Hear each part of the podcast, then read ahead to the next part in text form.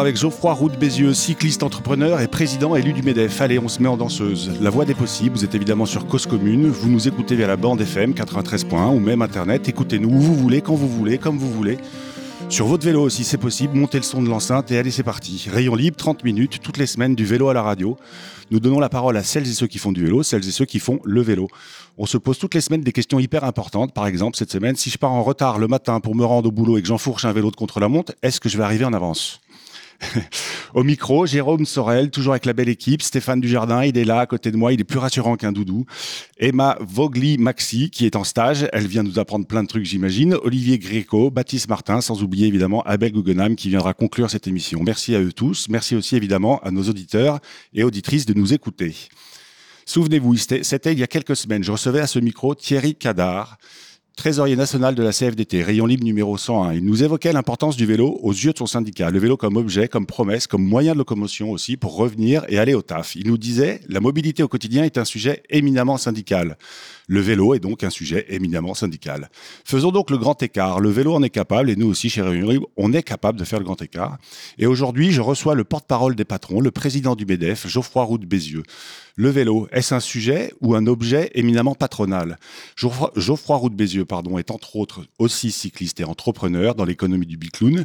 Nous allons surtout nous intéresser à son rôle au MEDEF et quel rôle veut et peut tenir le MEDEF pour que le vélo taf soit de plus en plus pratiqué, de mieux en mieux accepté. La pratique et l'acceptation de la pratique allant de pair. Chers auditeurs, chères auditrices, cette émission est réalisée dans les locaux du MEDEF. Stéphane est à deux doigts de nous faire un selfie. Mais assez parlé, on y va. Bonjour Geoffroy. Bonjour. Merci beaucoup de nous accueillir et de nous accorder un peu de votre temps, Geoffroy.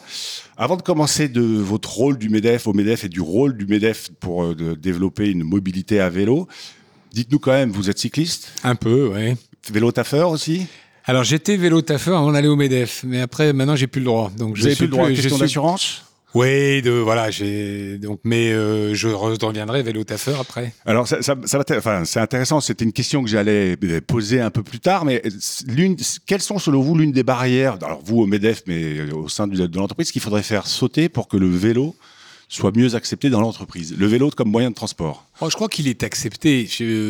Enfin, moi, ce que je vois, c'est que ça bouge très très vite. Ouais. Euh, c'est vrai qu'il y a, je sais pas, 10 ans, personne n'imaginait se rendre en vélo. Il y a peut-être une, un peu une barrière, peut-être pas sociale, mais espèce de, de, il fallait être un peu hors norme pour aller en vélo au bureau, quoi, grosso modo. Euh, D'abord, le vélo électrique a quand même beaucoup changé. Ouais. Parce que bah, tous les freins ont sauté. Euh, voilà, on, on, arrive, on arrive plus transpirant. Ça fait quand même une. À côté de la berline des patrons. Voilà, ça fait quand même une vraie différence.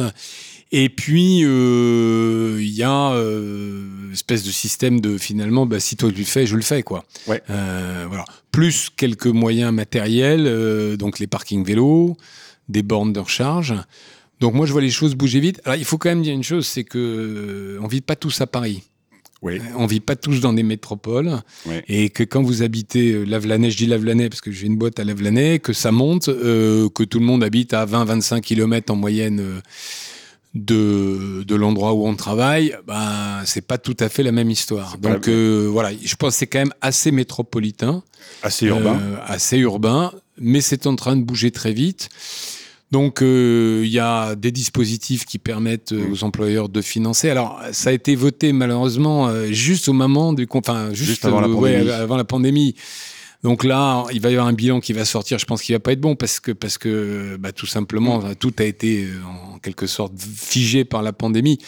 Mais je crois que la tendance de fond pour le développement du vélo taf euh, est très très forte. Mais vous parlez de ce, cette, le, ce forfait mobilité durable qui a été voté euh, juste avant la pandémie. Le MEDEF, si j'ai bien suivi, n'était pas tout à fait pour la généralisation de, cette, non, de ce forfait alors, mobilité durable. Euh, oui, enfin on était contre le fait qu'il soit obligatoire, ouais. euh, sauf si il venait euh, en alternative à un autre mode de financement, puisque les choses, on paye le transport des salariés, ce qui est d'ailleurs euh, à travers ce le versement transport. Ouais. Donc on disait, bah, très bien, soit on paye le versement transport qui va pour les transports en commun, mmh. euh, soit on paye ce forfait mobilité durable pour le vélo, ouais. mais on paye pas deux fois. Ouais. Et euh, donc pour le même salarié. Oui, pour le même salarié, bien sûr.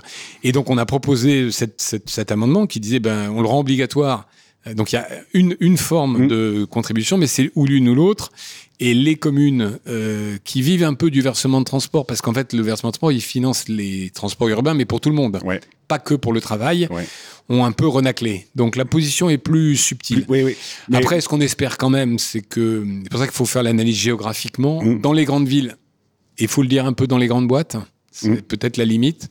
Euh, ça va Ou les après la pandémie, aussi. Ou quelques tout petites, mais alors là, il faut que le patron soit cycliste. Ouais. Voilà. C'est-à-dire qu'il y a aussi un peu un exemple qui vient du haut. Ça va aller euh, crescendo. Quand même, vous nous disiez juste avant, euh, sur le forfait mobilité durable, le fait de pas payer pour les deux, ça veut dire que... Pas payer deux fois. pas fait. payer Ouais, deux fois. ouais. Ça veut dire que de fait, on, on, on coupe l'intermodalité? Le Non. fait de, de prendre son vélo pour prendre Non, le, le train et... À ce moment-là, il faut payer la moitié du forfait immobiliable et la moitié, voilà, il y a peut-être des, des manières intelligentes. C'est pas, c'est Ouais. pas contre l'intermodalité.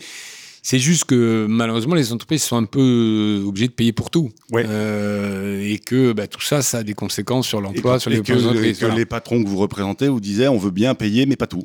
Pas deux fois. En- en- ouais, Voilà. pas deux fois. Pas deux fois. Bon, en plus, il y a aussi un petit, un petit aspect de maman, c'est-à-dire que euh, l'économie sera en pleine forme et ça. Ouais. Dans un an, dans deux ans, je sais pas comment sera la reprise. Si ce qui a l'air de se dessiner depuis quelques semaines se confirme, on aura peut-être une autre discussion aussi. Ouais, d'accord. Euh, le MEDEF, quand vous êtes arrivé, donc vous avez été élu en 2018, l'un des premiers chantiers que vous avez mis en place, c'est le, le fait de créer une raison d'être d'une entreprise. Et donc la raison d'être du MEDEF, c'est agir ensemble pour une croissance responsable, si je ne me trompe pas. L'un des la, la mission du Medef, si je me trompe pas aussi, c'est mettre au cœur de son action la création d'emplois et la croissance durable. Croissance durable, croissance responsable, tout ça. Le vélo coche quand même assez bien ces cases-là, non? Complètement. Euh, donc, non, mais c'est vrai, si on Ouais. peut remplacer euh, partout c'est possible le véhicule thermique et même d'ailleurs le véhicule électrique qui est pas complètement neutre en, en termes de CO2 Ouais. par du vélo, c'est bon pour la planète, c'est aussi bon pour la santé. Ouais. Euh, je pense que c'est peut-être l'aspect un peu moins mis en avant, c'est qu'on a quand même une tendance dans les pays occidentaux euh, à l'augmentation de l'obésité et ou des maladies, maladies pardon, cardiovasculaires par manque d'exercice. Euh, on est dans une économie de service, donc on a de moins en moins d'activité physique dans son travail. Donc en gros, euh, de plus en plus assis à un ordinateur, le dos courbé, enfin toutes sortes de choses qui sont pas très bonnes pour la santé. Et donc faire euh, 10 ou 15 bornes de vélo euh, tous les matins, enfin, tous les matins, tous les soirs, Ouais. en fonction de, Ou 5 ou 10, peu euh, importe, voilà, mais un et- moment de vélo. Pour ça, d'ailleurs, je pense quand même que l'utilisation du vélo taf, pour qu'elle progresse fortement, c'est aussi de l'utilisation partielle. Ouais. C'est-à-dire un, un jour, deux jours, trois jours par semaine, mais pas tous les jours. Ça dépend aussi des rendez-vous qu'il y a derrière. Euh, Les commerciaux peuvent avoir une journée de bureau sédentaire où ils font leur dossier et puis après ils prennent la voiture pour aller voir les clients.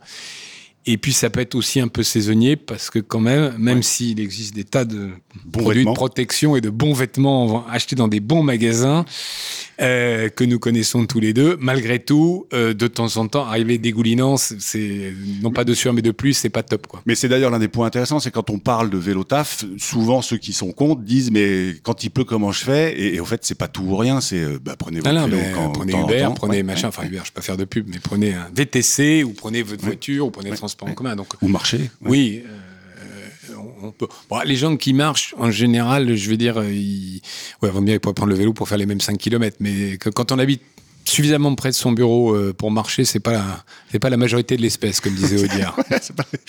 Vous, vous me disiez, vous nous disiez en introduction que vous fais- faisiez du vélo taf. Là, vous avez arrêté. Ça vous manque Ouais, bah, du coup, je roule le week-end euh, Ouais. ou le Ou le soir, quand j'y arrive. ouais, ouais, C'est rare, mais j'y arrive.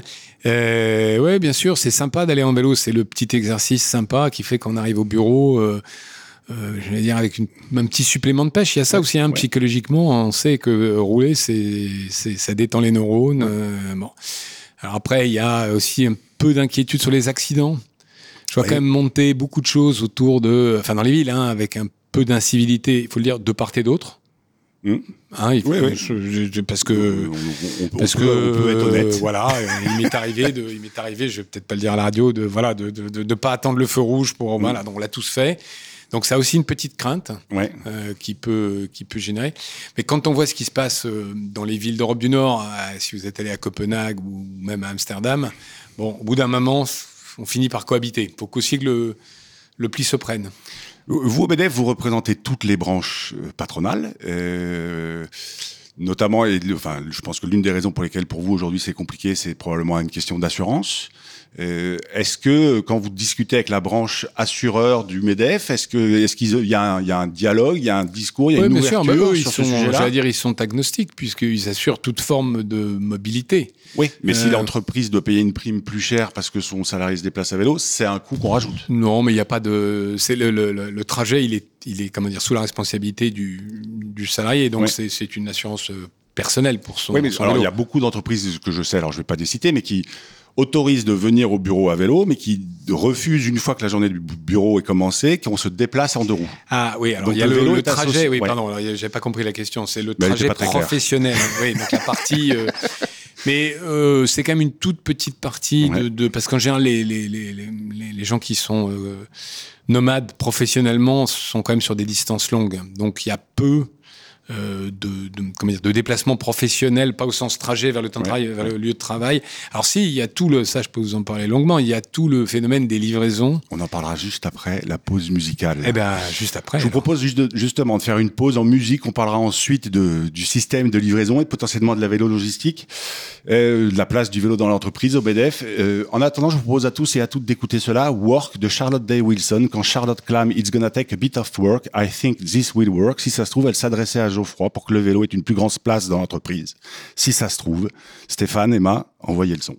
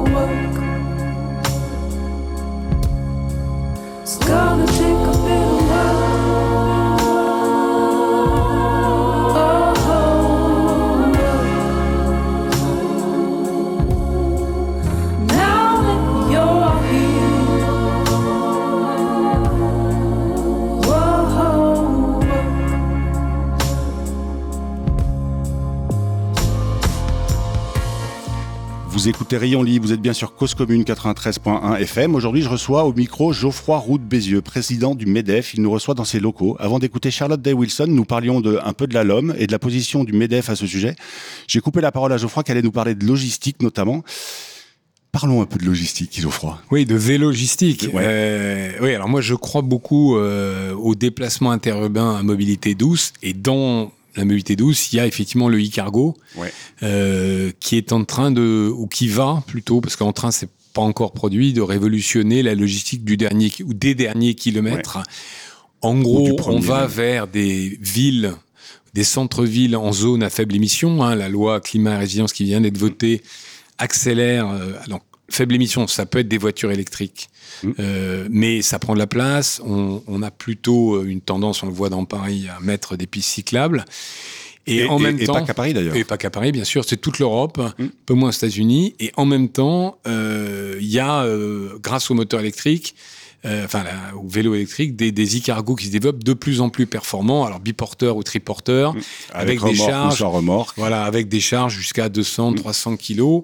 Donc moi, il se trouve que alors, je, je, suis un peu jugé parti parce que j'ai investi dans, dans, deux entreprises euh, qui font des e-cargos mmh. et je vois les, les chiffres. Hein, C'était minuscule il y a trois ans et là, ça explose.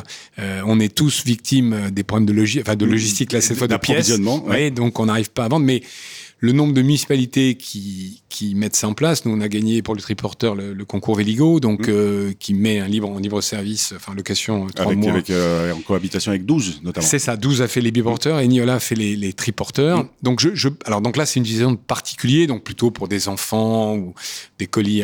Mais chez les professionnels, euh, ça va euh, très très vite. Alors on va faire juste une, une petite euh, petite digression. On va parler à l'entrepreneur euh, vélo quand dans votre entreprise de vélo cargo, euh, vous avez vu évoluer la demande. Aujourd'hui, c'est beaucoup de B2B, alors qu'avant, c'était principalement du B2C.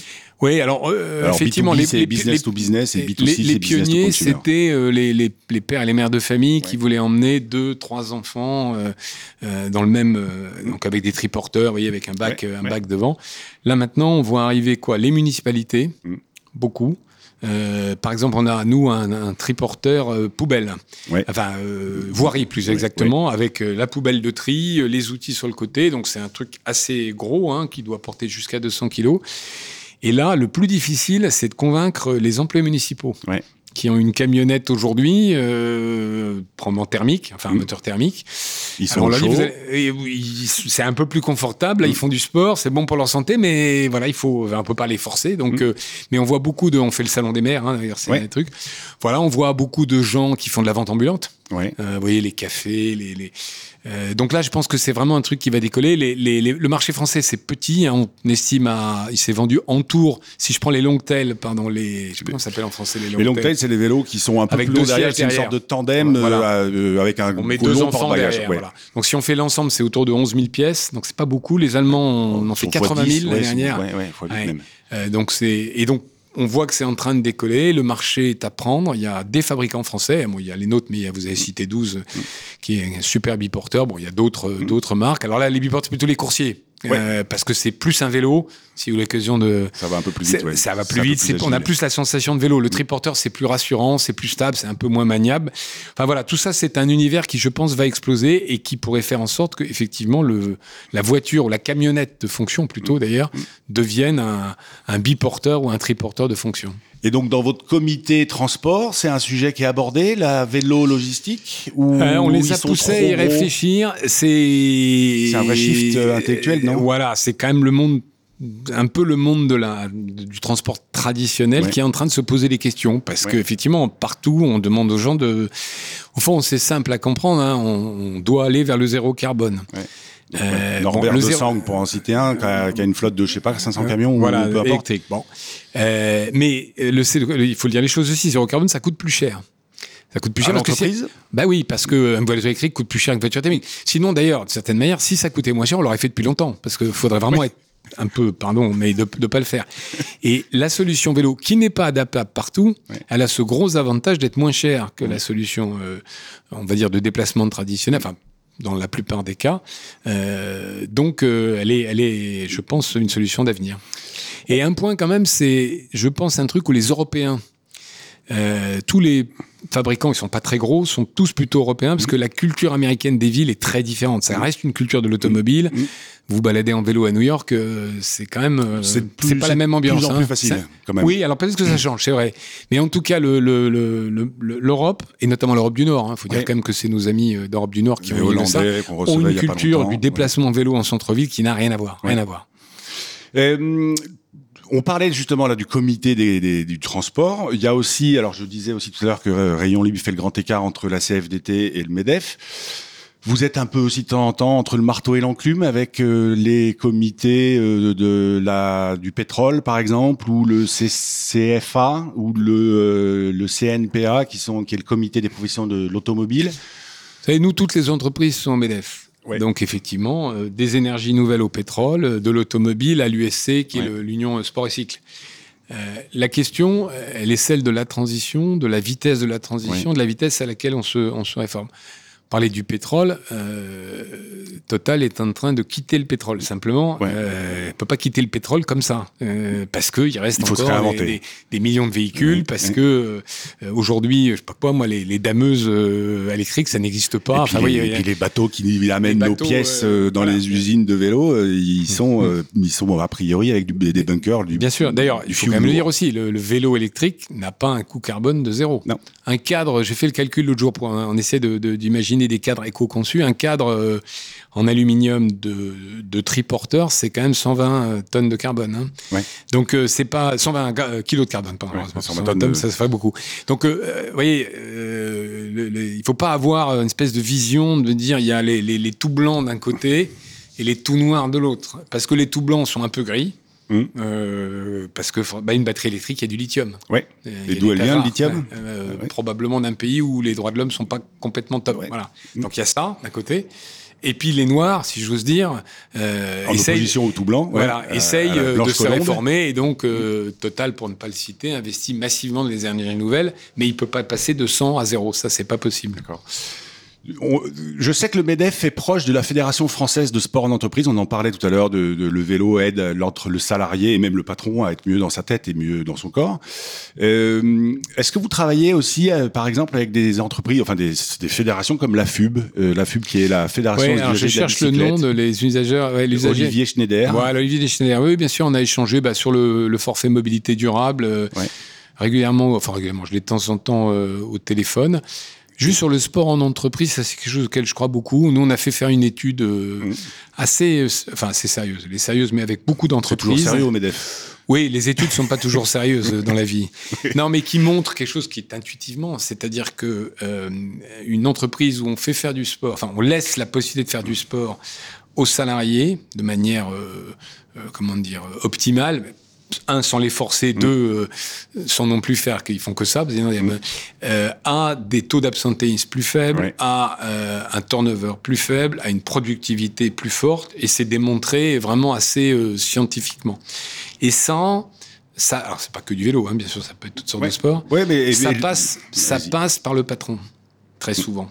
C'est-à-dire que le fait que le patron fasse du sport, disent aux gens, bah, si vous voulez courir entre midi et deux, euh, vous pouvez y aller. Euh, je dis courir, mais ça peut être autre faire chose. Du vélo. Euh, faire du vélo. Euh, a, a, un impact, euh, ça, ouais, ça, voilà, ça dé, j'allais dire, ça décoince un peu le, le système. Et je ne sais pas si ce qu'on fera, mais je pense qu'en sortir de pandémie, on a vu quand même que mm. les gens qui étaient sportifs étaient quand même beaucoup mieux protégés, mm. toutes choses égales par ailleurs, même s'il y a des exceptions cette idée de, relancer le sport en entreprise, euh, avec en plus la perspective des JO de 2024, c'est une idée qu'on va essayer de pousser pour les prochains, le prochain mandat. C'est quand votre prochain, les ah, Moi, je termine en 2023, donc j'ai encore le temps de lancer. les JO voilà, mais, j'ai le temps de lancer cette idée avant. D'accord, super. Merci beaucoup, Geoffroy. C'était ma dernière question. Merci beaucoup pour votre temps. Je le disais quand je recevais Pamela Schwartz l'année, la semaine dernière. L'espoir est permis. La place du vélo dans le quotidien de nos concitoyens, dans l'entreprise, cette place, elle évolue. Nous aurions pu faire une émission sur le rôle du vélo dans l'économie française, parler de Mercier qui se relance dans les Ardennes, par exemple. Promis bientôt, je recevrai des entrepreneurs du vélo, qu'ils soient fabricants, équipementiers, qu'ils offrent des services ou autres. C'est le moment de recevoir le porte-parole de Rayon Libre, le patron du Bicloun radiophonique. Vous l'avez reconnu, c'est la chronique d'Abel Guggenheim. Abel, c'est à toi. Je vais vous parler des années 90. C'est en effet de ces années qu'on peut dater le début de la renaissance de la bicyclette en France. Une date essentielle est la création du Club des villes cyclables au tournant des années 80 et 90, à l'initiative d'une adjointe de Jacques Chabandelmas, maire de Bordeaux, Hélène Desplats. Ce club réunira petit à petit des adjointes et adjoints chargés des déplacements de tous bords politiques qui se retrouvent périodiquement et échangent sur les difficultés à faire admettre le vélo comme mode de déplacement dans leurs conseils municipaux respectifs. C'est l'époque où on commence à prendre conscience des méfaits de l'automobile, mais où l'on ne voit comme seule alternative à l'automobile que les transports collectifs. Mais la longue grève des transports publics de novembre et décembre 1995 voit des salariés effectuer des kilomètres à pied pour se rendre à leur travail, mais aussi ressortir dans les rues, en particulier à Paris, des milliers de vélos sortis d'on ne sait où et qui s'entassent par grappes dans les zones de bureaux et aux portes des universités. Une autre date essentielle est l'apparition à l'été 1995 de l'étude ERPURS, E-R-P-U-R-S, évaluation des risques de la pollution urbaine sur la santé, dont l'acronyme en forme de jeu de mots cache entre autres une étude statistique comparant l'évolution dans le temps de la pollution et des données de santé comme les visites chez les médecins, les maladies infantiles, les hospitalisations, et qui montre la parfaite similitude entre ces courbes. En décembre 1996, c'est la loi sur l'air de Corinne Lepage qui voit les aménagements cyclables entrer dans les législations, même si la formulation maladroite des obligations qu'elle posait a souvent empêché les cyclistes d'en bénéficier. À Paris, Jean Tibéry lance son plan vélo en février 1996. Pendant plusieurs mois, les ingénieurs de la direction de la voirie travaillent d'arrache-pied avec les militants associatifs et les premiers aménagements sortent de terre, il y aura exactement 25 ans dans une semaine, sur les boulevards Saint-Germain, du Palais et de Sébastopol. Pendant trois ans environ, la construction de pistes va bon train avant de s'essouffler en fin de mandature. Les médias commencent à s'intéresser à la bicyclette souvent plus comme un objet pittoresque et sympathique que comme un vrai mode de déplacement, mais aussi parfois plus sérieusement. En 1998, le cinquième numéro de la revue créée en 1996 par le philosophe Régis Debray, Les Cahiers de médiologie, est consacré à la bicyclette. Chaque numéro est consacré à un thème, les quatre premiers ayant parlé du spectacle, de la route, de la nation et des réseaux, du papier. Ce numéro 5 est coordonné par l'historienne et sociologue Catherine Berthaud-Lavenir. On peut le consulter sur Internet, sur kerninfo, en texte intégral. Je vous en parlerai plus en détail la semaine prochaine. C'était donc Abel Guggenheim, vous êtes bien sur causecommune.fm, sur 93.1. Au micro du prochain Rayon Libre, je reçois je reçois Thierry Gintran, le monsieur qui a créé l'Anjou Festival et qui s'apprête à accueillir la planète Gravel à Angers lors du festival Naturist Bike qui se tiendra les 25, 26, 27 juin.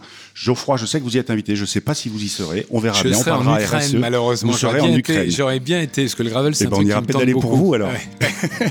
en attendant, auditeurs, auditrices, n'oubliez pas d'aller pédaler parce qu'une journée sans pédaler est une journée Gâché. Perdu. Non, gâché. Ah oui, gâché, ça Perdu, je crois, c'est gâché. Mais perdu, ça arrive pas, c'est mieux.